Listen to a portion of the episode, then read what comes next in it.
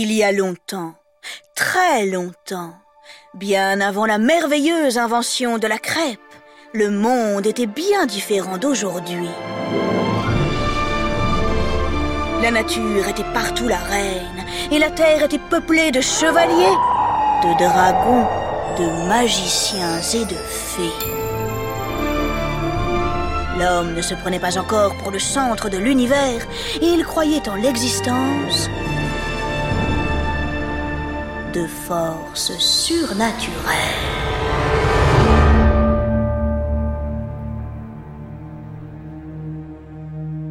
En ce temps-là, vivait un roi chevelu et souvent mal rasé qui s'appelait Uther. Uther est le chef des Bretons.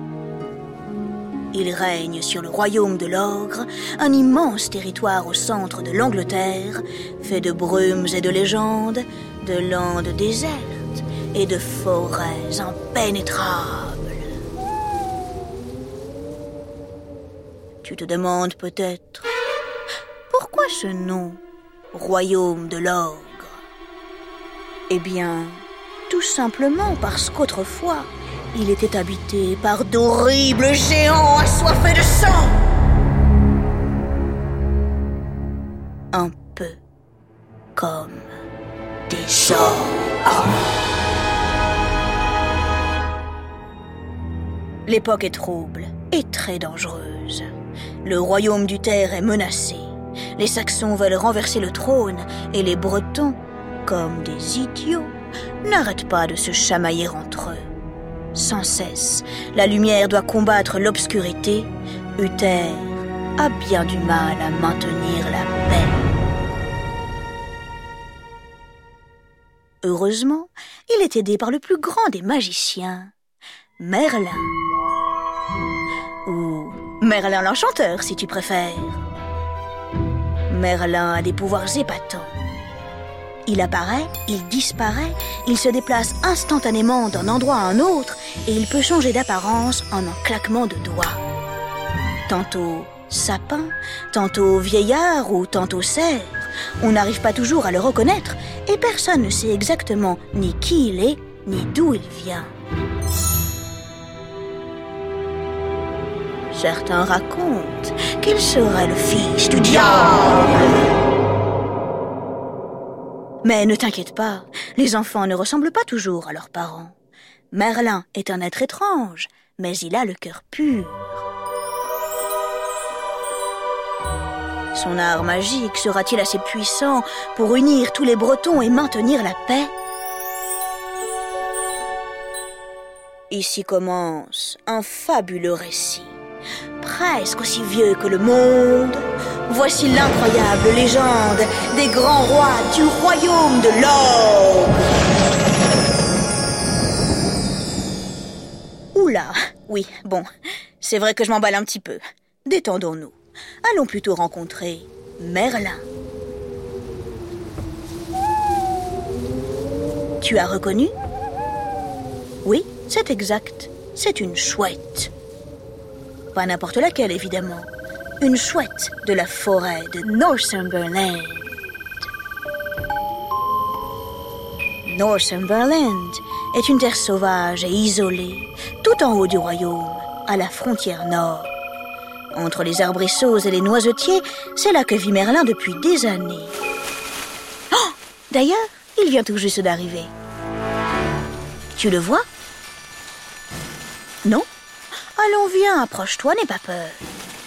Regarde, il est en train de cueillir des champignons. Merlin est un magicien un peu particulier. C'est un druide, une sorte de grand prêtre de la nature. Il parle aux arbres et aux animaux, ses pouvoirs sont infinis. Merlin peut tout, il voit tout et il sait tout. Comment? Oh, tu ne me crois pas? Écoute bien ce qui va suivre. Un soir d'été, alors qu'il se promène à cheval avec Uther au sommet d'une immense falaise, les deux hommes voient un étrange nuage en forme de dragon apparaître à l'horizon.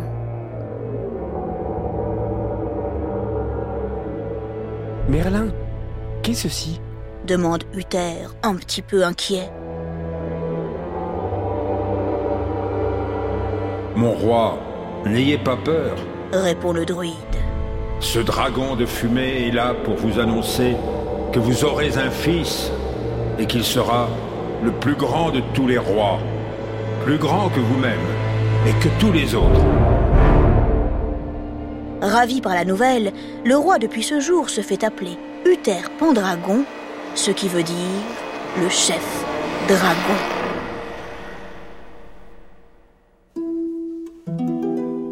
Tu comprends maintenant l'étendue des pouvoirs de Merlin Il arrive même à prédire le futur. Pour cette raison en particulier, Uther lui fait entièrement confiance. Aussi, quand l'enchanteur lui conseille de réunir tous les grands seigneurs lors d'une grande fête dans son château, il obéit sans dire un mot.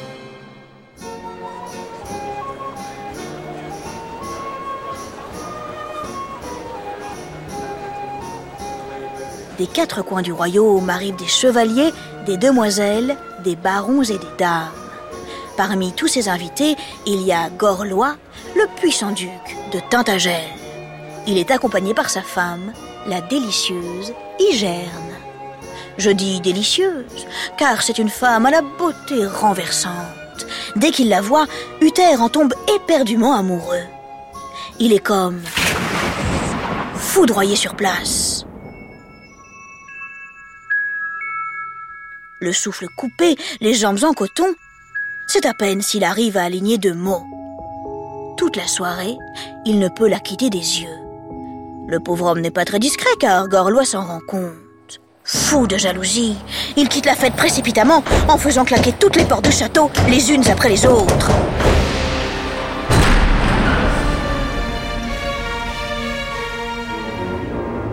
Évidemment, il oblige sa femme à partir avec lui. Uther est désespéré. Plus rien n'a d'importance, ni la paix, ni la prospérité du royaume, rien. Le roi se meurt. C'est son premier chagrin d'amour. Hygerne Ma douce Hygerne Quand te reverrai-je? Crie-t-il en se roulant par terre certains soirs de pleine lune. Il veut absolument la retrouver, lui parler, mais comment Et là, j'ignore si c'est le contre-coup de la tristesse, mais il a alors une très, très, très mauvaise idée. Uther décide d'assiéger le château de Tintagel. Oui, oui, tu as bien entendu. Pour revoir la belle Hygerne, il ne trouve rien de mieux que de faire la guerre à son mari, le puissant duc Gorlois.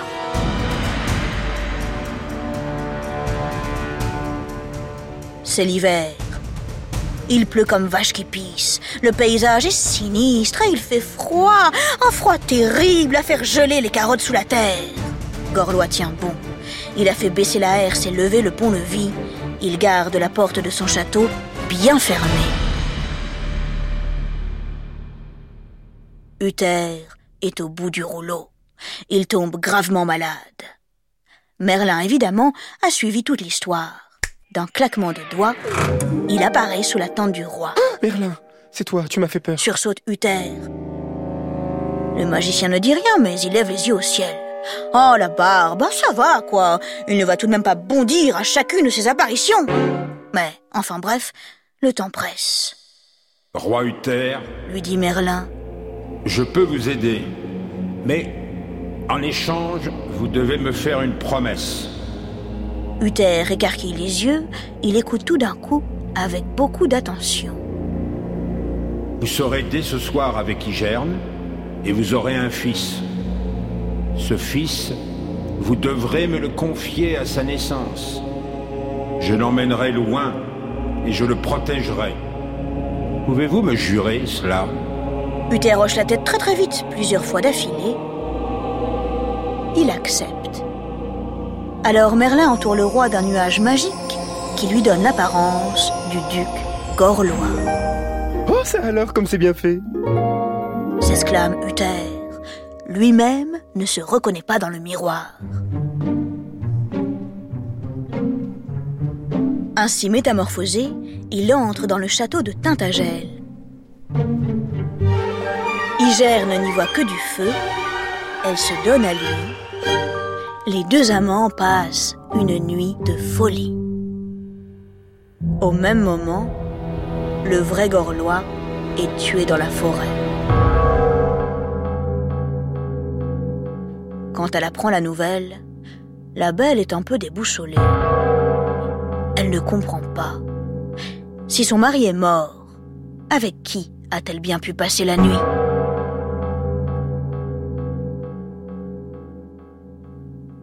Uther, de son côté, ne perd pas de temps. Il demande Igerne en mariage. C'est assez étrange, mais elle accepte. La paix est conclue, on célèbre les épousailles.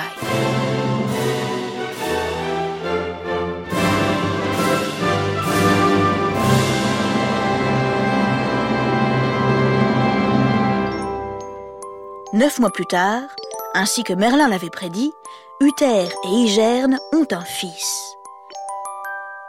Le jour de sa naissance, le magicien vient trouver le roi.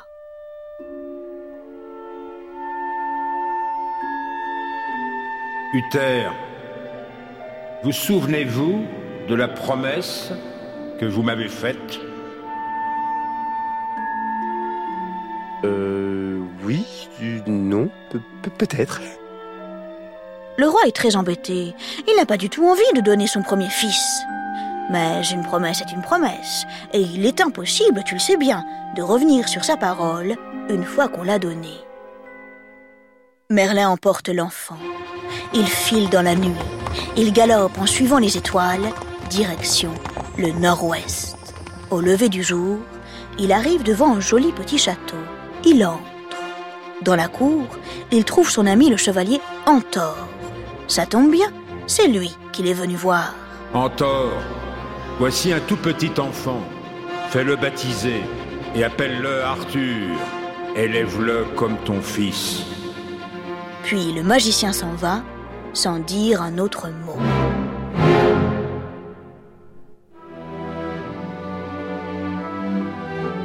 Les années passent.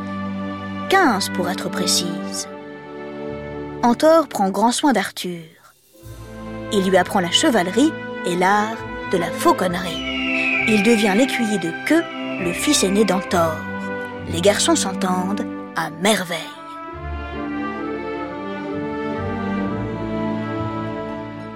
De temps en temps, Arthur remarque qu'un drôle de papillon se pose sur son épaule. Il ne le sait pas, mais c'est Merlin qui vient lui rendre visite. Pendant ce temps, dans le royaume de l'ogre, les choses vont mal. On peut même dire que la situation a sacrément tourné vinaigre. Entre nous, on n'est pas très loin du chaos. Les affreux saxons sont de retour. Ils ont empoisonné Uther Pendragon. Le roi vient de mourir. Et comme personne ne lui connaît d'héritier, tous les grands seigneurs se disputent la couronne. Merlin finit par en avoir assez. Il demande à l'archevêque de l'ogre de réunir tout ce beau monde le jour de Noël. Et alors, tous sauront qui sera leur prochain roi.